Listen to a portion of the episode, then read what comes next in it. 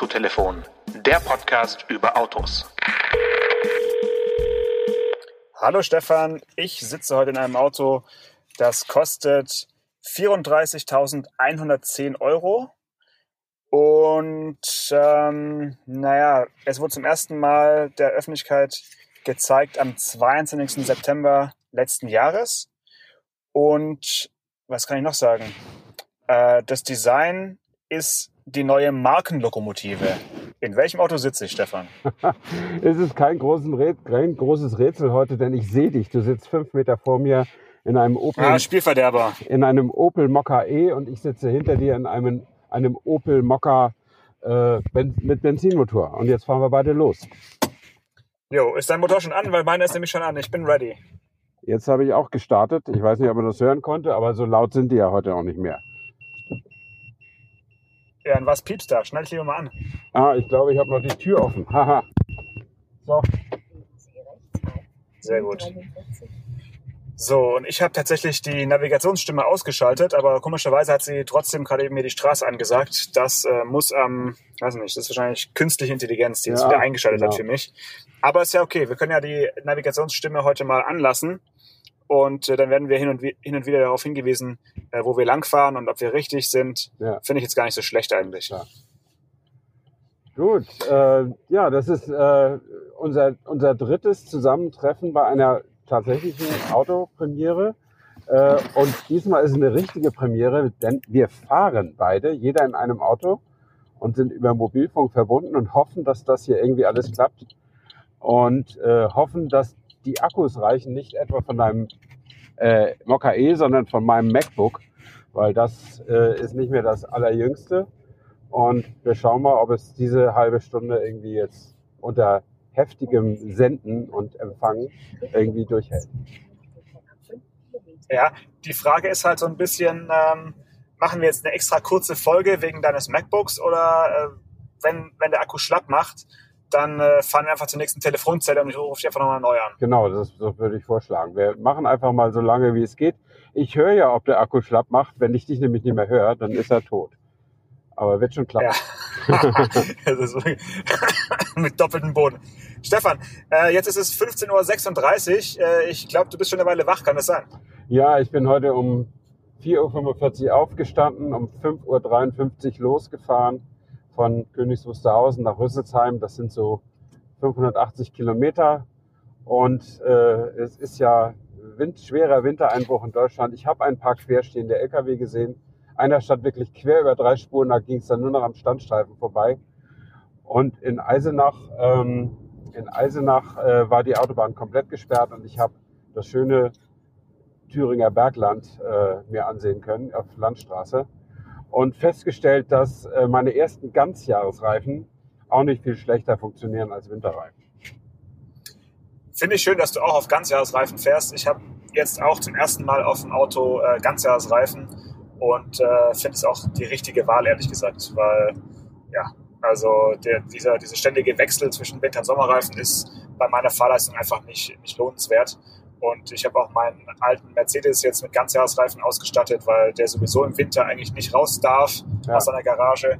Und wenn er dann doch mal raus muss, dann hat er wenigstens äh, ja, rechtlich einwandfreie Reifen aufgezogen. Das finde ich gut. Ja, ja. Übrigens, die Hörer, die jetzt vielleicht nachrechnen, weil du sagtest 15.30 Uhr und ich sagte 5.53 Uhr, bin jetzt nicht 10 Stunden gefahren. Äh, wir sind jetzt schon auf unserer zweiten Testfahrt. Wir haben die erste Fahrt zur Probe genutzt zur Technikprobe und äh, da saß ich im, Elektro im Elektroauto und du saßt im Benziner. Und jetzt machen wir die zweite Runde. Und äh, wie findest du ihn denn, den elektrischen Mokka? Ja gut, den elektrischen bin ich jetzt genau 2,2 Kilometer gefahren. Ähm, aber ich muss tatsächlich sagen, bereits beim Einsteigen und Losfahren in der Tiefgarage habe ich mir gedacht, es ist schon absurd, an einem Tag das identische Auto mit zwei verschiedenen Motor also nicht nur Motorisierungen, sondern mit zwei verschiedenen Antriebs Antriebskonzepten zu fahren. Das habe ich, glaube ich, so auch noch gar nicht wirklich erlebt, weil ich sonst immer äh, eingeladen war zu den Terminen und die nicht am, am gleichen Tag stattfanden. Also ja. klar kann man mal ein Plug-in-Hybrid fahren und einen Diesel am gleichen Tag, aber wirklich jetzt ein, ein Auto, was als rein elektrisches, als batterieelektrisches und als äh, Benzin- und Dieselauto gibt, einfach umzusteigen ist schon nochmal eine ganz neue Erfahrung. Ähm, und ehrlich gesagt fühlt sich natürlich dieses Auto rundum viel, viel neuer an als das Auto, in dem du jetzt sitzt, mit dem, ähm, mit dem Dreizylinder äh, Turbobenziner. Also das war zumindest mein Eindruck. Das hier ist dann schon nochmal ein ganz, ganz anderer Schritt an, äh, ja, an Gegenwart oder Zukunft sogar. Ja. ja, absolut. Also das passt auch zu der Aussage in der Pressekonferenz, die ich ja verpasst habe, aber die du mir aufgezeichnet hast und ich habe mir das zur Hälfte zumindest mal anhören können vorhin. Äh, da sagte jemand, du musst mir noch sagen, wer das war. Ich konnte ihn an der Stimme nicht erkennen. Der sagte, ähm, Opel wird nicht elektrisch, Opel ist elektrisch. Und deswegen liegt es ja nahe, dass sie den Mokka und den Mokka E gemeinsam präsentieren, wenn sie nämlich glaubwürdig vertreten wollen, dass sie quasi eine Elektroautomarke sind. Dann darf man den nicht so als extra Ausstattung hinterher äh, der Presse präsentieren, sondern muss gleich damit rausrücken. Insofern ist es doch ganz, ganz praktisch, wobei vielleicht die Aussage Opel ist elektrisch vielleicht auch schon ein bisschen futuristisch ist, oder? ach, eigentlich äh, sind sie elektrischer als manch andere Hersteller, kann man sagen. Mhm. Ähm, sie haben ja in den letzten Monaten schon äh, den Corsa E vorgestellt und sie haben den Grandland äh, X als äh, Plug-in-Hybrid äh, vorgestellt. Ähm, Im Transporterbereich sind sie auch elektrisch unterwegs. Also die haben jetzt schon einige Modelle mit ähm, einem elektrischen Antrieb. Und man kann ja sagen, Opel ist ja sowieso so ein bisschen äh, Pionier, auch wenn sie vielleicht eine Zeit lang ein bisschen verhinderter Pionier waren, weil der erste Ampera war ja seiner Zeit schon voraus, kann man sagen. Es war ja wirklich ein sehr innovativer Antrieb und damals gab es noch keine äh, 9000 äh, Euro und ein paar zerquetschte äh, Förderprämie und so, ja. so Scherze. Die mussten den also noch zum realistischen Preis an den Mann bringen mhm. und ähm, den Ampera E, äh, ja gut, das ist dann vielleicht ein Kapitel, was so ein bisschen so ein Übergangskapitel war in der Geschichte, weil der ja gar nicht so richtig, äh, ich sag mal, in, in großen Stückzahlen in den Ver Verkauf kam, ja. äh, weil dann eben auch äh, ja, GM erstmal den äh, ja, bei sich behalten wollte. Und ähm, jetzt ist halt der, der Corsa E der erste, der, denke ich mal, in größeren Stückzahlen auf den Markt kommt als Elektrofahrzeug. Dem Hörensagen nach ist so ungefähr ein Drittel ähm, äh, elektrisch und ich könnte mir vorstellen, dass es jetzt beim Mokka bei den Privatkunden dann auch so ähnlich laufen wird. Also wobei das natürlich alles jetzt ein bisschen in die Kristallkugel geguckt, aber mhm. ich denke, davon gehen die auch bei Opel aus. Also zumindest, äh, die haben ja die Preise genannt. Du sagtest ja vorhin in deinem Rätsel, in Anführungsstrichen Rätsel, äh, der Wagen kostet 34.000 und irgendwie. Aber sie haben in der Pressekonferenz ja den Preis genannt, den die Kunden aktuell zahlen. Da sind wir irgendwie bei 24,9 oder sowas, habe ich mir gemerkt. Ähm, und das liegt da ja nur wenig über dem Diesel. Äh, der kostet irgendwie 23.900 oder so. Und dann kann man natürlich schon mal schwach werden. Ja, das ist die große Frage. Also der Diesel kostet 23.595, die Zahl habe ich mir noch gemerkt. Ja. Ähm, der Diesel spielt aber laut Opel-Pressesprecher in Deutschland wohl keine große Rolle. Zumindest erwarten sie da keine großen mhm. Stückzahlen. Es gibt andere Märkte, da ist es nicht so. Wahrscheinlich auch der, äh, ja, ich mal sagen, der äh, französische und wahrscheinlich der Italien. englische. Aber in Deutschland, Italien, ja, in Deutschland ähm, ist also der Benziner so, der, der das größte Kuchenstückchen abbekommt. Und wie gesagt, der Mokka E als Elektrovariante dann eben äh, ja, so ein Viertel oder ein Drittel, so irgendwo in ja. dem Bereich. Wenn denn alles äh, funktioniert. Ähm, ja, wir haben das Auto ja schon stehend recht ausführlich mal besprochen äh, im letzten September, als die Weltpremiere war und haben damals gesagt, ach, es würde uns doch freuen, wenn wir beide das Auto fahren können. Dass wir es jetzt gleichzeitig fahren können, finde ich natürlich umso besser und ja. äh, umso toller.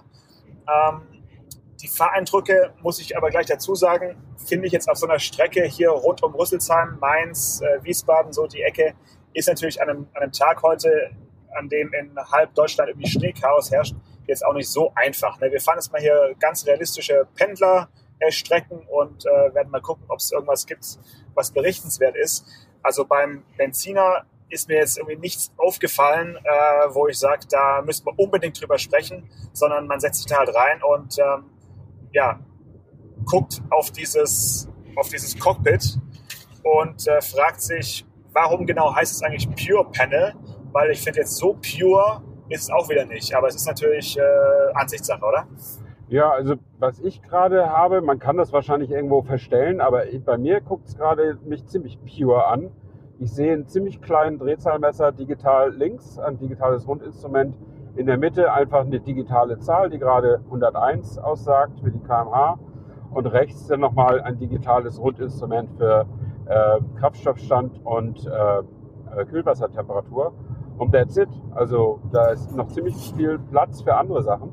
Ähm, und das äh, guckt mich gerade ziemlich pure an, aber möglicherweise könnte man sich da noch andere Bilder einstellen, aber das wäre jetzt die dritte Aufgabe neben äh, Autofahren und diesen Podcast aufrechterhalten. Äh, das, das lasse ich jetzt einfach mal lieber, äh, bevor mir noch irgendwer hier auf die Schliche kommt. Also an Fahreindruck, du hast völlig recht. Allerdings müssen wir sagen, dass wir fahren hier auf perfekt geräumten Autobahnen hier gerade. Also in Hessen funktioniert der Winterdienst viel besser, als er in Thüringen heute früh funktioniert hat. Äh, hier, sieht es, hier ist minus vier Grad, aber trotzdem und überall liegt Schnee, aber auf der Fahrbahn nicht. Ähm, also insofern könne kann man schon durchaus ein bisschen was sagen, aber du hast recht, das ist jetzt kein, kein Test auf den Serpentinen von Südfrankreich oder sonst wie, wie, wie die äh, Mutterjournalisten an sich das ja so gewohnt sind. Ähm, aber man fliegt da jetzt nicht, man bleibt im Lande und nähert sich redlich und das ist auch okay. Und die meisten Leute fahren ja auch so ein Auto ganz normal im Pendlerbetrieb. Und was mir dabei aufgefallen ist, äh, als ich das Auto, als ich eingestiegen bin, ist mir sofort wieder aufgefallen, ähm, ja, das ist für die junge Zielgruppe, weil ich bin kaum reingekommen. Der, der Türschweller ist ziemlich hoch. Man muss die Beine ganz schön, ganz schön anziehen. Ja gut, du bist in ein SUV gestiegen, Stefan. ne? Das ist Ja. halt das, äh, das ist ein SUV, deswegen Stimmt, ein Crossover-SUV. Ist, Und der sieht aber irgendwie gar nicht so aus. Wir hatten ja schon mal sehr lang und breit über das Design gesprochen. Das müssen wir gar nicht groß vertiefen. Aber mir ist vorhin aufgefallen bei unserer ersten Runde, da fuhr plötzlich zwischen dir und mir ein Mokka der ersten Generation. ja, Und, genau, äh, auch gesehen. Wie, wie pummelig der aussieht im Vergleich zu dem, was heute äh, du geboten bekommst. Der sieht wirklich knackig, breit und sportlich aus und da wundert man sich umso mehr, dass man die Beine so heben muss, um da, um da einzusteigen. Aber daran kann selbst ich in meinem fortgeschrittenen Alter mich wahrscheinlich noch gewöhnen. Äh, ich finde das Auto wirklich rundum gelungen, auch das, äh, das Neugefühl. Also wenn du einsteigst und sagst, Mensch, die Oberflächen und so, das ist wirklich gut gemacht. Äh, ist jetzt alles nicht so hinterschäumt und so. Also doch, manches schon. Aber es ist, und das, die Carbon-Zierleisten sind auch mit Sicherheit nicht aus echtem Carbon. Ähm, aber äh, mir gefällt das außerordentlich gut und ich finde auch den ersten Fahreindruck sehr angenehm. Ähm, äh, angenehm äh, straff gefedert, äh, aber ohne unkomfortabel zu sein. Ähm, aber ich kenne ein paar Leute, denen er vielleicht nicht komfortabel genug wäre, aber das ist vielleicht dann auch diese, dem angestrebten jungen Zielpublikum geschuldet. Oder was denkst du? Ja, das, das ist, glaube ich, auch so ein bisschen das neue Opel-Selbstverständnis. Ich habe kürzlich den Opel Corsa als Testwagen gehabt und habe da eigentlich genau das Gleiche geschrieben, dass er wirklich überraschend straff ist. Und Ja. äh, wenn man das nicht mag, dann muss man sich halt bei den anderen äh, Schwestern im Konzern umschauen. Da gibt's ja Autos gleicher Größe, gleicher Plattform, einfach mit komfortabler, abgestimmterem äh, Federung und Ja. Fahrwerk. Also da ist Opel jetzt gerade so ein bisschen auf der äh, Schiene, auf der Audi mal war, äh, wo sie so ein bisschen BMW äh, nachmachen wollten, finde ich. Also es ist schon wirklich super straff, super direkt. Auch die Lenkung hier in Mokka ist wirklich extrem äh, direkt. Ähm, aber ich sehe dich jetzt ja im Rückspiegel und habe dich auch vorhin im Rückspiegel Ja. gesehen. Und ich muss sagen, jetzt fährst du in der äh, Top-Variante äh, auf der sportlichen Seite, Ja. also in der äh, GS-Line.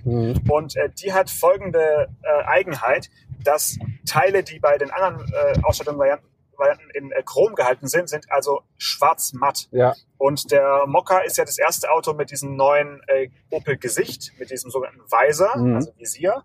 Und der Opel Blitz ist auch mattschwarz. Ja. Und ich sehe ihn jetzt im Rückspiegel nicht. Ja. Ich sehe also jetzt hinter mir ein äh, sehr klar gezeichnetes neues Auto mit äh, LED-Signatur, äh, allerdings ohne Markenlogo, Ja. weil das Markenlogo über den Rückspiegel für mich unsichtbar ist. Mhm. Und jetzt bin ich gerade überlegen, was ich davon halten soll. Also jetzt nicht aus Designsicht und äh, ich weiß ja, dass es irgendwie im Tuning, Nachrüstbereich sicherlich super ankommt, aber so aus Markenidentitätssicht finde ich es schon extrem gewagt, äh, eine Variante auf den Markt zu bringen, die eigentlich nicht als Opel mehr richtig erkennbar ist auf den ersten Blick, weil du musstest schon suchen, das Logo jetzt hier schwarz auf schwarz. Mhm. Ja, äh, da stimme ich dir absolut, absolut zu. Und vielleicht erfinden ja die Tuner einen auswechselbaren verchromten Opel-Blitz äh, für die, für die GS-Line von dem Auto, damit man auch mit Stolz äh, seinen Opel-Markenzeichen äh, vor sich hertragen kann. Denn ich finde schon, dass man hier wirklich auch froh und stolz sein kann, wenn man dieses Auto hat, weil das wirklich toll aussieht und einen guten Fahreindruck irgendwie auch macht, so auf den ersten Kilometern. Und äh, Sie nennen es ja auch die neue Markenlokomotive. Also dieser Habe ich ja gesagt, genau, ein Rätsel. Ja, dieser ja, ja. kleine Kerl soll jetzt also quasi das tun, was früher vielleicht ein, äh, ein Omega getan hat oder so. Also äh, richtig Image aufbauen für die, für die Marke. Ähm, und dann, ja, dann wäre es sicher nicht ganz falsch, wenn man das, den Opel Blitz so häufig sehen könnte, wie, wie es nur irgend geht. Aber ich fahre dir ja hinterher, immerhin am Heck ist er schön verchromt. Ähm, und selbst wenn er bei meinem Heck schwarz ist, das Auto ist weiß, also wird, wird man ihn erkennen.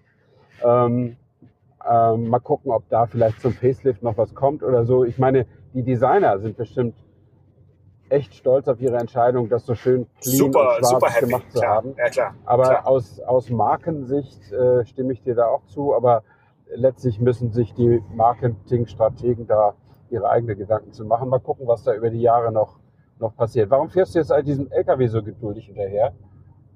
Äh, damit ich dich besser höre und so. äh, damit unsere Hörer nicht die Reifenabrollgeräusche meines Elektroflitzers äh, so. so, so arg auf dem Ohr haben. Ich bin Vielleicht müssen wir noch ganz kurz eine Schleife machen äh, beim Thema, ähm, was ist hier eigentlich für ein Auto, weil Opel hat ja zwei Autos im Segment, hatten sie ja auch schon, weil der Mokka X, also der Vorgänger, Ja. der war eigentlich auch schon von der Größe dem damals Crossland X genannten jetzigen Crossland Mhm. äh, sehr, sehr ähnlich. Jetzt ist der, der neue Mokka ist deutlich kürzer geworden. Ich glaube so 12 äh, Zentimeter kürzer als der Mokka bisher. Und ähm, das heißt, der Abstand zwischen Mokka und Crossland ist jetzt ein bisschen größer, nämlich genau 7 Zentimeter. Und wer viel Platz braucht, oder mehr Platz braucht zumindest, der sollte dann eher zum Crossland vielleicht schauen. Und wer eher so äh, ja, Design und, und wirklich so ein bisschen edgy unterwegs ist, für den ist, glaube ich, der Mokka jetzt das richtige Auto, weil er sieht schon, muss man wirklich sagen, äh, richtig, richtig gut aus. Ähm, zumal wir jetzt ja beide so mit Kontrastfarben unterwegs sind. Also du bist Ja. in dem, jetzt gerade in dem weißen mit schwarzer Haube, schwarzem Dach und noch roten Streifen an der Seite. Und meiner ist äh, grün-schwarz gehalten mit bisschen Chrom. Aber das sind jetzt schon richtige Hingucker. Und in der Pressekonferenz haben sie ja gesagt, sie hätten einige Dinge, die sie beim Adam, Gott habe ihn selig, äh, gelernt haben, ja, äh, hätten sie jetzt quasi ja, mit übernommen für den Mokka. Das ist natürlich eine Marketing-Zeile, die man da jetzt äh, sagt. Aber was damit gemeint ist, ist, dass die Möglichkeiten der Individualisierung ähm, eben beim Mokka auch doch durch verschiedene Farbtupfer gegeben sind. Das finde ich immer ganz schön, wenn man sowas anbietet. Und dann bin ich immer äh, ja fast schon traurig, wenn ich sehe, wie wenig die Menschen davon Gebrauch machen. Beim Adam war das anders. Den habe ich wirklich, habe ich fast nie äh, einen gleichen gesehen. Die sahen Ja. wirklich alle unterschiedlich aus. Aber ich vermute mal, dass der Mokka dann doch eher so in den gedeckteren Farben und jetzt nicht mit, mit viel Kontrastfarben rumfahren wird. Aber ich lasse mich da gerne eines Besseren belehren. Ähm, das ist nur meine, meine Sorge, dass wir dann, dann doch dieses Auto, dass es ein bisschen unter Wert verkauft wird, was jetzt das Design angeht, weil der deutsche Durchschnitts-Mokka-Kunde vielleicht nicht mutig genug ist. Das ist mal Ja. eine These, das kann man erst in einem Jahr dann überprüfen. Ja, also äh, das wäre schade drum, weil das Auto wirklich äh, eine, eine knackige Lackierung auch verdient hat und wirklich sehr gut aussieht. Aber möglicherweise stimmt deine Befürchtung. Ich habe auf, auf dem Herweg habe ich einen Autotransporter überholt, der hatte acht Toyota Supra geladen, diese Sportwagen, Ja, die äh, bei BMW auch als Z4 zu haben sind. Ähm, und davon waren einer knallgelb, einer knallrot und sechs waren grau. Ähm, so ist es halt, ne? Ja, immerhin. Ich hätte jetzt gedacht, dass, dass alle grau äh, gewesen wären, aber immerhin gab es dann da zwei Farbtupfer. Das ist Ja. schon mal äh, erfreulich eigentlich. Ja, aber die Menschen stehen auf gedeckte Farben, aber ich kann ihnen das nicht übel nehmen. Ich fahre selbst ein schwarzes Auto, insofern. Äh, aber diesen, äh, ich finde dieses, also dieses knalle, knallige Grasgrün oder Laubfroschgrün, das du da vor mir herfährst, finde ich so gut. So, das ist ja so eine typische Launch-Farbe, wird das ja immer genannt. Ne? Die Farbe zum Verkaufsstart, die dann auch in allen, in allen Werbungen drin ist, in den Prospekten und dann die ersten Testwagen sind auch so lackiert, dass sich das auch so durchsetzt in den, in den Zeitschriften oder in den Internetveröffentlichungen. Ähm, und dann fällt das Auto wenigstens auf. Und oft wird die gar nicht so stark gekauft. Da hast du schon recht. Ich kann mich erinnern, der, der VW Polo hatte mal so einen Schlüpfer rosa als, als Launchfarbe und die haben nur, glaube ich, ein Prozent aller Leute überhaupt gekauft. Aber äh, das wäre diesem Auto schon, schon zu wünschen. Das sieht da wirklich, wirklich gut drin aus. Ähm, allerdings achten die Designer natürlich auch darauf, dass, dass es auch in Grau gut aussehen muss. Sonst, äh, sonst stimmt irgendwas mit der Form nicht. Ja, wenn du nur in knackigen Farben knackig aussiehst, dann hast du auch als Designer, hat dein Designer irgendwas falsch gemacht. So, so muss man sagen. Ja, da können wir vielleicht mal eine extra Folge machen mit einem Designer, äh, um mal diese ganzen Fragen loszuwerden. Und zwar, äh, welche Farben sind, sind heute denn Designers Liebling? Das war ja mal lange Zeit eindeutig so rot, dann irgendwie weiß, äh, komischerweise, äh, und vielleicht jetzt irgendwie auch so mattgrau, weil man dann so verschiedene Lichteffekte, Schattenspiele besser erkennen kann. Aber das, du hast recht, es, das, Auto muss eigentlich in allen angebotenen Farben halbwegs okay aussehen oder sollte sogar gut aussehen, sagen wir es mal so. Aber über Design im Podcast zu sprechen, ist halt eine super Herausforderung, Schwierig. weil es ist erstens Geschmackssache und zweitens äh, sehen wir ja vor unserem geistigen Auge immer irgendwas anderes, wenn wir an Farben denken. Ähm, du hast aber im Innenraum jetzt nochmal deutlich mehr Farben als ich. Ich äh, sehe gerade, dass hier diese, was, was im, äh, beim GS-Line rot ist, an so ein bisschen Farbtupfern, ist hier in einem sehr zurückhaltenden, ja, grau, hellgrau Metallic äh, Kunststoff gehalten. Ähm, da hat's mir, hat mir schon besser gefallen hier mit diesen Farbtupfern, muss ich sagen. Wie siehst du das? Äh, ja, ich muss sagen, also ich finde dieses, äh, diese roten Umrahmungen des Armaturenbretts und so, finde ich sehr schick. Ich bin allerdings bei solchem Zierrad im Inneren immer nicht so sicher, ob ich das wirklich über Jahre mir ansehen möchte. Äh, für Testwagen finde ich das toll. Auch mein Fotografenherz lacht da auch, weil man äh, es leichter hat, da ein bisschen ein gutes Foto draus zu machen, wenn da unterschiedliche Farben drin sind und alles nicht nur schwarz und grau ist. Ähm, aber als Besitzer äh, finde ich das, also im Innenraum finde ich das schon cooler, wenn es so ein bisschen, äh, bisschen zurückhaltender ist. Ja, okay. okay. Ähm, du fährst jetzt einen Automatik, äh, eine Automatik-Antriebsvariante. Ja. Und diese, diese Version mit dem 130 PS Benziner, die hat mir tatsächlich bereits im Opel Crossland X äh, vor vielen Jahren äh, ganz gut gefallen. Der ist so ein bisschen rau, eben so ein typischer Dreizylinder, genau. hat mhm. aber äh, gut, gut Drehmoment und ich finde auch mit der, mit der Automatik ist es super angenehm. Ähm, finde ich für das Auto eine, eine passende Motorisierung, wobei auch der Einstiegsmotor mit 100 PS wahrscheinlich vollkommen ausreicht. Oder wie siehst du es? Hm, es ist immer schwer, sich das vorzustellen, wenn man gerade an so einen Flottenmotor äh, gewö sich gewöhnt. Und äh, ich finde, also ja, also ich kenne auf, auf Anhieb könnte ich dir fünf Leute an, ansagen aus meinem Bekanntenkreis, die mit auch mit 75 PS hier äh, sehr zufrieden wären. Ähm, aber also ich selber, ich weiß jetzt nicht, wie der Aufpreis ist, aber ich selber würde, äh, würde das hier bevorzugen. Also ich finde immer ein bisschen gut, äh, wenn, wenn das Auto auch so ein bisschen aus dem Knick kommt. Und gerade als Benziner. Äh, also gefällt mir schon, schon aus, ausgesprochen gut hier, dieser, dieser Motor. Und er hat sogar hier Schaltwippen. Ich kann auch selber schalten, wenn ich das will. Meine rechte Hand ist nämlich schon mindestens sechsmal ins Leere ge, äh, gegriffen, äh, weil ich fahre ja gerne handgeschaltet. Oh, und hast du auch schon eine Vollbremsung gemacht, weil du kuppeln nee, wolltest? Nee, nee, das, äh, so, so weit, äh, wahrscheinlich, mein Bewegungsablauf ist wahrscheinlich so, dass erst die rechte Hand sich bewegt und dann der linke Fuß auf das Pedal geht. Und sobald ich also hier ins Leere greife, merke ich, dass ich den Fuß nicht mehr einzusetzen brauche. Also die Vollbremsung war noch nicht. Okay. Gut, äh, also ich habe hier keine äh, Schaltwippen. Der ähm, Mokka E, der fährt also so wie er fährt, in einem Gang. Aber du hast, du hast eine Rekupera Rekuperationswippe, hast du. Äh, ja, wo ist die da? Du kannst irgendwo da beim Gangwahlschalter kannst du auf B stellen für Brake-Modus. Ja, richtig. Und ja, dann genau, rekuperiert ja. er stärker, allerdings erst, das habe ich mir eben noch erklären lassen, ähm, weil bei mir hat nämlich nichts unterschiedlich rekuperiert, weil der war noch zu voll vorhin. Und er muss erst Ja. 20 Prozent äh, Ladung verlieren, damit er überhaupt in diesen stärkeren Rekuperationsmodus auch schalten kann. Äh, denn wenn Ja. der Akku voll ist, kannst du ja auch nichts nachfüllen. Ist er voll. Mhm. Ist er voll, genau. Ja, das ist ja bei allen Autos so. Ähm, das ist ein bisschen verwunderlich am Anfang, wenn man eben ähm, neu in ein Elektroauto steigt und das dann eben nicht weiß. Aber äh, wenn man drüber nachdenkt, ist es relativ logisch, dass eben erst ab einer gewissen äh, ja, Ja. genutzten Akkukapazität da wieder auch Strom Genau. zurückgeführt werden kann. Das ist ja das, die Idee dahinter. Und er hat ja drei Okay. Fahrmodi. Das fand ich ein bisschen überraschend. Also der hat ja normal, Ja. Eco und Sport. Sogar Sport. Ja, äh, haben beide. Also auch deiner hat die drei Fahrmodi. Das ist Ja. äh, von der Motorisierung unabhängig. Und ähm, das haben ja, glaube ich, jetzt, so wie ich es weiß, eigentlich alle Konzernautos diese, diese drei verschiedenen Modi. Ähm, in welchem fährst du dann normalerweise immer? Frag mal mal so. Also normalerweise fahre ich immer in normal. Ähm, Ja. Und zwar, ich fahre auch gerne auch bei verstellbaren Fahrwerken oder so in den Testautos.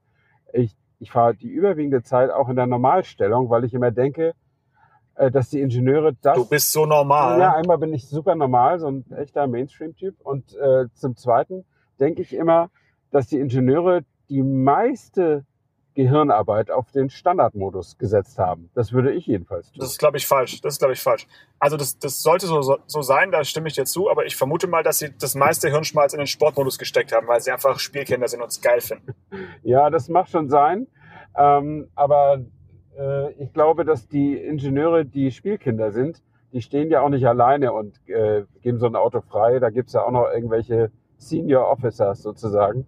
Ähm, Und die sind keine Spielkinder, meinst Nee, du? Okay. also, ja. Denn wenn die. Ingenieure könnten, wie sie wollten, was Sportabstimmung angeht, dann wären die Autos zum Teil unfahrbar. Also geil auf der Rennstrecke, aber äh, im Verkehr wahrscheinlich un unfahrbar. Ähm, ich meine, da ist vielleicht bei so einem Opel Mokka jetzt nicht so eine Gefahr, aber ähm, nee, ich finde den, den Normalmodus, ich finde auch, dass der Normalmodus wirklich gut sein muss, weil so startet jedes Auto. Wenn du es neu morgens äh, damit losfährst, sind alle Systeme auf normal. Und so muss es Ja. Sowohl komfortabel sein als auch sicher. Äh, wenn es dann noch ein bisschen handlich ist, umso besser. Und ich habe immer das Gefühl, wenn ich auf Eco, also oder sagen wir mal so, wenn ich auf Sport stelle, äh, er, erkaufe ich mir das zusätzliche Temperament auch mit einer gewissen Härte. Äh, die kann ich mögen oder auch nicht. Also ich mag die oft nicht so gerne. Ähm, und hier bei Eco, zumindest im Mokka E, äh, da erkaufe ich mir den, die zusätzliche Reichweite, die in, als ich da fuhr, waren es vielleicht 25 Kilometer, die dann mehr angezeigt wurden, äh, erkaufe ich mir durch ein absolut kastriertes Temperament von dem Auto. Und das hat mir gar nicht gefallen. Ja.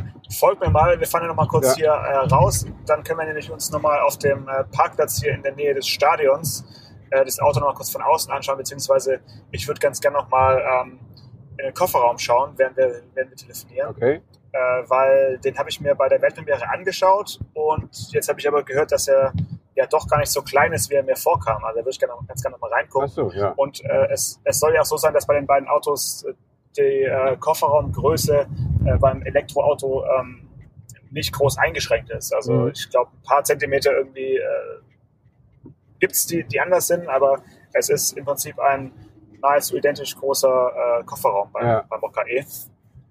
Ähm, was mir aufgefallen ist, als ich hier gerade in Eco geschaltet habe, ist, dass äh, er mir anzeigt, dass jetzt ähm, die, der Wärmekomfort und die Leistung begrenzt sind. Genau. Also darauf wirst du hingewiesen. Mhm. Äh, und das ist im Prinzip das, was dann eben auch Eco ausmacht. Das muss man halt wissen. Ne? Ja, ist ja, der i3 hat sich damit ja auch sehr hervorgetan. Ne? Der hat ja so einen Eco-Modus, der BMW i3. Äh, da, da, das ist wirklich, äh, dann, dann wird dieses wunderbare Auto zu einer wahren Verzichtserklärung. Ne? Wenn du den im, in dem, ich glaube, die haben sogar so einen Eco-Doppelplus oder so. Dann, Genau, Eco Plus gibt's ja auch noch. Genau, ja. dann kannst du dich gerade noch so an die Steckdose retten. Dafür ist das gemacht. Ne? Also die Reichweite äh, wird übrigens davon beeinflusst mit jetzt aktuell 14 Kilometern, die es äh, quasi unterscheidet. Ja, also entweder 258 oder 272, je nachdem, in welchem Modus ich fahre. Man muss dazu sagen, es hat draußen äh, immer noch minus 5 Grad ja, und es ist schon eigentlich nicht so das richtige Wetter für eine Fahrveranstaltung eines Elektroautos. mhm. Ähm, da kann man jetzt schon auch verstehen, warum sie uns jetzt nicht eine extrem große Runde äh, zumuten, ne? sondern wir fahren hier halt äh, ja, einmal ums Karree Ja. und die Reichweite ist üppig genug, dass wir auf jeden Fall äh, wieder da ankommen, wo wir losgefahren sind. So viel ist schon mal sicher. Ja, aber ich muss sagen, ich meine, als ich einstieg, stand da Reichweite 300 Kilometer und, ähm, und die ging auch nicht wesentlich zurück beim Fahren. Also so sehr Ja gut, es liegt in deiner Fahrweise. Ja. Ich glaube, du bist einfach so krass geschlichen in meinem Windschatten, da, da hast du fast noch was dazu rekuperiert. Ja, aber ich habe das Gefühl, das habe ich auch schon mal anders gesehen. Und ich meine, was jetzt auch gerade sehr gehypt wird, ich nehme, ich habe das so verstanden, dass dieser Honda E, ähm, Ja. dass der jetzt gerade offensichtlich wohl zu haben ist, also als verkauft wird. Und der hat ja irgendwie ganz wenig Akku drin und kann nur 130 Kilometer weit fahren oder irgendwie sowas, ne? Ja, vielleicht nicht ganz so wenig, aber der hat wirklich wenig. Ja. Also ganz bewusst auch von, von Honda so Genau. kommuniziert. Die machen da eben nicht mit bei ihrem, äh, bei diesem Wettrennen um wer hat den größten Akku, sondern die sagen halt, unser Auto wird auf Kurzstrecke eingesetzt und Ja. dafür reicht auch Ja. die, die Akkugröße. Das ist ja auch vernünftig eigentlich. Ne? Ja, naja, muss man sehen. Also ich bin sehr gespannt, ob die Leute das wirklich annehmen. Der ist schon auch auf seine Art auch ein sehr schickes Designerstück, aber äh, um jetzt noch ein bisschen Hörservice für unsere Hörer zu machen, wir sind jetzt gerade auf nicht nur auf einen beliebigen Parkplatz gefahren, sondern wir stehen am Bundesliga-Stadion von Mainz 05 an der Opel Arena.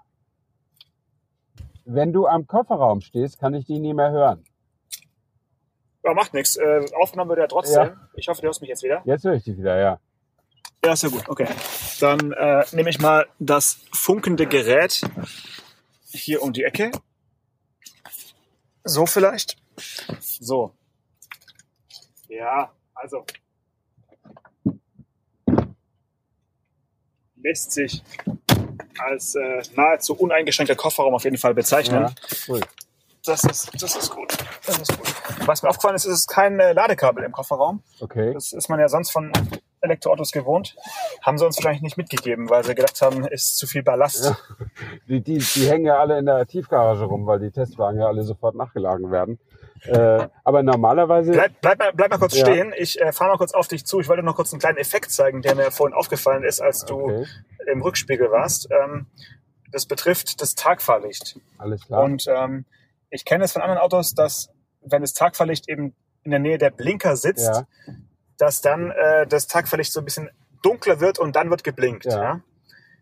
Wenn ich jetzt aber blink, was passiert, Stefan? oh, jetzt geht das Tagverlicht aus.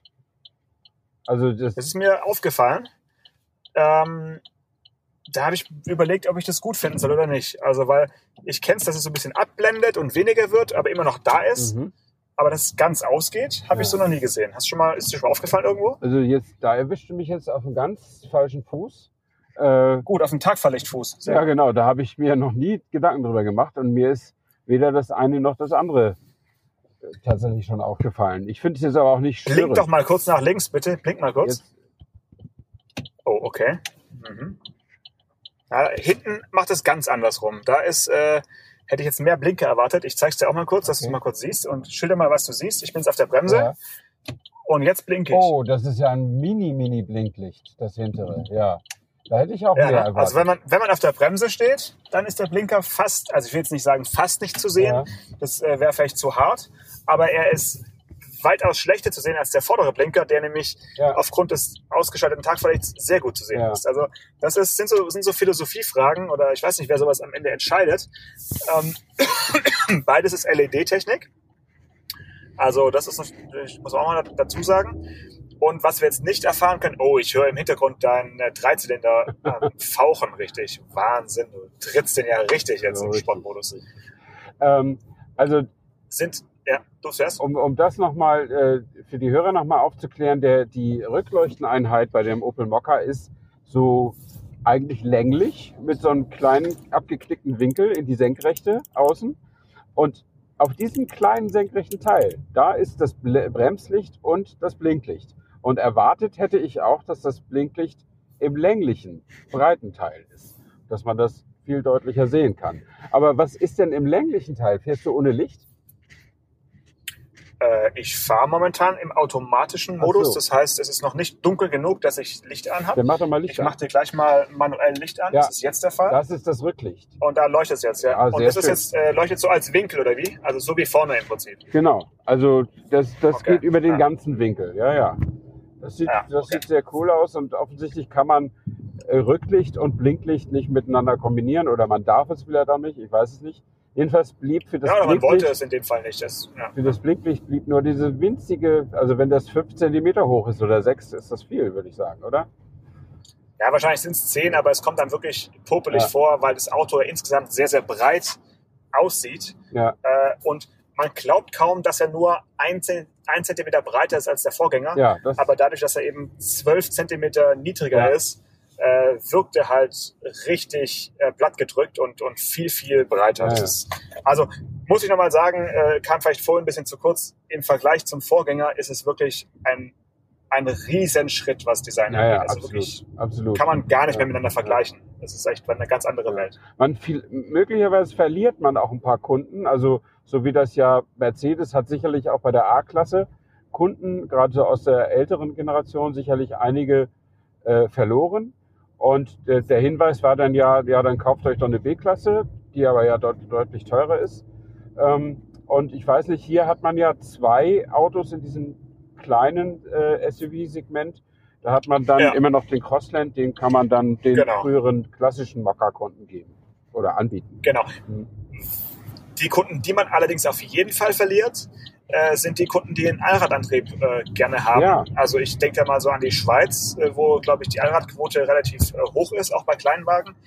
Da äh, gibt es jetzt eben nichts mehr. Also das, das X im Namen hat man schon zu Recht äh, wieder einkassiert, Ja, ja. weil äh, der Allradantrieb jetzt nicht mehr da ist. Und ähm, tja, das gibt ja immer weniger Allradautos, habe ich so das Gefühl. Ähm, wobei, ja, so ganz, ganz stimmt's nicht. Es gibt inzwischen ja auch Elektroautos, die eben dann einen Allradantrieb ja. realisieren und ähm, dann mit zwei Elektromotoren einer auf jeder Achse arbeiten. Also da wird es auch in Zukunft Möglichkeiten geben, aber hier muss man sagen, ist jetzt auf jeden Fall beim Mokka eben der Allradantrieb auch äh, weggefahren. Mhm. Also ich habe dazu zwei Erlebnisse so aus dem Alltag. Ich musste gestern in der Stadt anhalten, um einen äh, Renault Twingo aus der Parklücke zu lassen, ähm, der, das, äh, der dafür viel, viel mehr Zeit brauchte, als der, der Fahrer kalkuliert hatte und ziemlich hilflos mit, seinem, mit seinen Hinterrädern äh, im Schnee herumscharrte. Der war da irgendwie auf so eine Schneewehe gefahren. Und äh, Ja. wenig später stand ich an der Ampel neben einem Audi Quattro und der ist losgeschossen wie nichts Gutes. Da hat nichts geruckelt und gezuckelt. Äh, das, da konnte man schon die Überlegenheit dieses Allradantriebs durchaus sehen. Nun ist ja nicht in unseren Breiten jeden Tag so ein Wetter, wie wir es jetzt in Deutschland haben, aber hat schon was. Allradantrieb würde ich nehmen. Also absolut. Aber hast du schon mal ein Allradauto genommen oder ist es Nee. nur so ein, Also An ein Ankertraum? Es ist, äh, soweit ich weiß, ein Berlingo zum Beispiel gibt es nicht mit Allrad. Ähm, aber ich äh, würde drüber nachdenken, wenn ich, äh, wenn ich ein Auto hätte. Also was, was hätte ich haben können? Ich habe mal einen Golf 4 gefahren. Gab es den schon mit Allrad? Ähm, Ja, wahrscheinlich schon. das ja. war aber ein Gebrauchtwagen, da kann man sich das ja eh nicht so aussuchen. Ähm, aber in der Tat, also wenn ich mich jemals entschließen sollte, Geld in einen Audi zu investieren, dann würde ich sagen, das ist teuer genug, da kann ich auch noch 2000 Euro mehr für den Quattro äh, drauf tun. Ähm, das würde ich wahrscheinlich machen. Gut. Äh, Ist dir noch was aufgefallen hier während der Fahrt im, äh, im Mokka, wo wir noch sprechen müssten? Also ähm, ich würde auf jeden Fall ganz gerne noch mal gesehen haben, dass du hinten einsteigst, aber äh, ich glaube, auf diese Aktion können wir verzichten, weil du hast ja schon vorne ein bisschen rumgeheult, dass es dir äh, zu hoch ist mit dem Einsteigen und so. Und ich sag's mal so, hinten ist der Türeinschnitt jetzt nicht, der Türausschnitt ist nicht unbedingt äh, größer als Ja. vorne.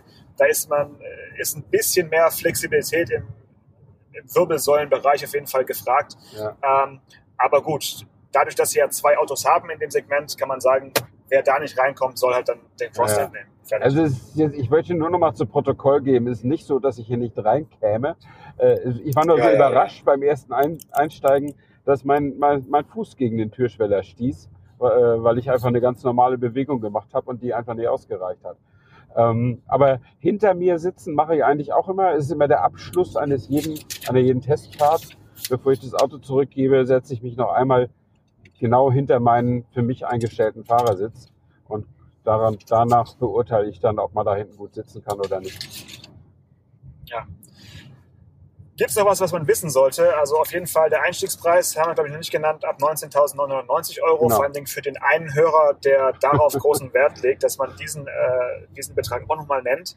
Und ähm, was ich noch ganz wichtig finde zu wissen ist, die Ladezeit äh, an der heimischen Wallbox, wenn man dann eine hat, ist ja eh schon ein Luxus, eine Wallbox zu Hause zu Ja. haben.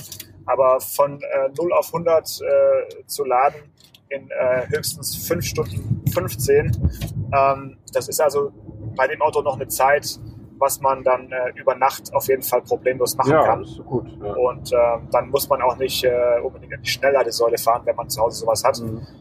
Ähm, ja, also ich, ich finde so die Reichweite ist bei, bei, der, bei der Plattform, ich meine, es ist ja jetzt nicht das erste Auto äh, mit, mit, auf, dieser, auf dieser Basis, ist es eigentlich so ein ganz guter Kompromiss zwischen irgendwie Bezahlbarkeit und, und Reichweite. Also Ja. ich finde, das ist ein ordentlicher Wert, den man erreichen kann. Ähm, jetzt auch bei, bei diesen winterlichen Temperaturen hier immer noch äh, knapp 250 Kilometer Reichweite zu haben, ist doch eigentlich ein ganz guter, ganz gutes Gefühl auf jeden Fall. Ja, ja. Ich kann noch eine kleine Ane- Anekdote vielleicht zum Abschluss äh, da, da sagen. Ich habe mir neulich äh, die, ähm, die Online-Pressevorführung oder Weltpremiere des, des ähm, Audi e-tron GT angeguckt. Und das ist ja, Ja. so ein riesen Schlachtschiff und äh, wer jetzt sagt, das sieht ja ganz ähnlich aus wie der Porsche Taycan, der hat da nicht ganz unrecht. Die teilen sich die Plattform und auch viele Technikkomponenten. Also das ist so ein Ding, Einstellungspreis 98.500 Euro, Topmodell fast 140.000 oder so. Also ein richtiger Hammer mit, äh, ich glaube, knapp 100 Kilowattstunden Akkukapazität und irgendwas über jenseits von 600 PS. Und da hat der Produktmanager höchst selbst so eine Beispiel, äh, Beispielfahrt von München nach Berlin genannt. Das sind so gute 600 Kilometer. Ähm, und er sagte, da käme er doch durch, so im Alltag mit zweimal Nachladen. Also so etwa sieben Stunden, also an der Schnellladesäule. Ne? Und das Ja. fand ich irgendwie, ich fand das auch cool. Das war nämlich sonst eine ziemlich durchdesignte Pressekonferenz mit sehr durchdesignten und abgestimmten Äußerungen und, und Aussagen. Aber dass man da mal eben sagt, äh, das große Manko eines großen Elektroautos, dass er nämlich nicht mal in einem Rutsch von Berlin nach München fahren kann, äh, so unverblümt äh, in einem Marketingvortrag hören kann, dass der sogar sagt, er muss zweimal anhalten. Ähm, das fand ich dann schon auch, ich meine, vielleicht fährt er dann ein bisschen schneller. So ein Auto ist ja auch schnell. Aber äh, da habe ich gedacht, da waren sie wieder meine drei Probleme. Also das, das sehe ich viel entspannter mit der Reichweite, wenn ich in so einem Opel Mokka E sitze, weißt du? Da, da weiß ich, da habe ich nicht 600 PS und äh, 100 Kilowattstunden und 550 Kilo Akku oder was die wiegen. Da habe ich eben sowas, was so für den Alltag gedacht ist und wo ich halt Montag bis Freitag zur Arbeit fahre und nach Feierabend immer an die Wallbox gehe. Und dann ist alles tutti. Damit fahre ich dann halt nicht in Urlaub oder so. Aber bei diesen großen Schiffen, die so viel Leistung haben und so viel Gewicht und dann kommst du trotzdem nicht von Berlin nach München oder von München nach Berlin. Also damit fremdel ich immer noch so ein bisschen. Ja, also sehe ich ganz genauso. Das ist einfach keine äh, Langstreckentechnologie und äh, das, das wird sie halt auch nicht. Mhm. Also auch durch schnellere Säulen. Ich meine, natürlich sollte man auf der Strecke München-Berlin mal zwei Pausen machen, aber sie machen zu müssen, ist halt etwas Das ganz was anderes. anderes, Ja, also ich, ich weiß noch, ich bin auch mal, ich bin mal mit einem Daihatsu Kurore äh, mit einem Tankstopp, glaube ich, oder maximal zwei, lass es zwei gewesen sein, von Stuttgart nach Greifswald gefahren, aber und habe auch wirklich außer zu tanken nicht im Traum daran gedacht anzuhalten. Warum Ja. sollte ich? Ja. Also ich meine, ich habe das Auto quasi nach Greifswald gebracht Mhm. und äh, da, da möchte ich doch nicht, weil ich muss anhalten, sondern eben nur, weil ich möchte. Ja. Also das ist schon einfach eine, eine Philosophiefrage. Aber da wird man sich vielleicht dran gewöhnen, dass es einfach so ist. Dann kann man immer noch mal, wie, wie du heute schon vom Krieg erzählen und sagen, damals mussten wir von, von, München nach, nach, von München nach Berlin nicht mal tanken. Ja, ja. Und dann hat es immer noch, noch weiter gereicht, Ja. bis nach, noch bis nach, was weiß ich, Stettin sogar sind mit einem Tag gefahren. Übrigens, ähm, nächste Woche habe ich die Gelegenheit, das Auto zu fahren, den e-tron GT. Und vielleicht erzähle ich dann was ganz anderes, weil der einfach so wahnsinnig ist in der Kraftentfaltung. Äh, heute beim Herfahren hat mich ein Taycan so dermaßen stehen lassen. Ich meine, ist keine Kunst, ein Berlingo äh, Diesel stehen zu lassen. Wow. Aber warte, ich, warte kurz, warte kurz. Was hat der? Der hat es wirklich geschafft, oder wie? Ja, der hat es geschafft. Ähm, äh, der hat, äh, also wir fuhren beide durch eine Radarkontrolle mit 80 irgendwie in Jena oder so durch so einen Tunnel. Und als dann das Tempolimit wieder aufgehoben war, hat der einfach aufs Gas getreten. Und äh, also wie gesagt, dass der schneller war als ein Citroën Berlingo, ist ja klar, so ein Porsche Taycan. Aber ich habe, der war so schnell weg, dass ich dachte, wie können die Reifen das aushalten, diesen Grip, also diese Kraft zu übertragen. Unglaublich, ja. Macht sicher Spaß. Aber wie gesagt, wenn du halt nicht von Berlin nach München kommst, hat es auch so seine Einschränkungen. Schönes Schlusswort, würde ich sagen. Ähm, Genau. Das heißt, du fährst nächste Woche wieder eine weitere Strecke durch Winter Wonderland. Ja, aber nach Hamburg, nicht nach Ingolstadt, sondern die Veranstaltung ist in Hamburg. Ah ja, okay. Sehr schön. Gibt gibt schlimmere Orte für so eine Veranstaltung auf jeden Fall. Ähm, sehr schön. Dann haben wir Ja. ja schon ein Thema für nächste Woche oder, oder Ja. wann ist das? Passt das, Nee, zu, das ist- zu unserem nächsten ist- Termin? Oder? Das ist Mittwoch oder Donnerstag, das passt dann nicht ganz. Also Außerdem erst übernächste Woche. Ja, ist Sperrfrist bis Anfang März oder so, bis dann alle mal gefahren haben. Okay, dann äh, also müssen sich die Hörerinnen und Hörer noch ein bisschen gedulden. Genau. Und äh, wenn wir jetzt irgendwas Wichtiges vergessen haben, über den Hocker zu erwähnen, gibt es auf jeden Fall noch die Chance, äh, nochmal Fragen zu stellen äh, bei Instagram und Co. Und dann versuchen wir natürlich noch die Antworten herauszufinden. Alles klar, Janosch. Dann fahren wir jetzt gemütlich nach Rüsselsheim zurück und geben die Autos zurück und äh, dann sind wir gespannt, wie die Aufnahme geworden ist. Und ansonsten geht's nächste Woche wieder ganz normal aus dem Büro weiter. Alles klar, bis dann, ciao. Autotelefon, der Podcast über Autos. Mit Stefan Anker und Paul Janosch Ersing.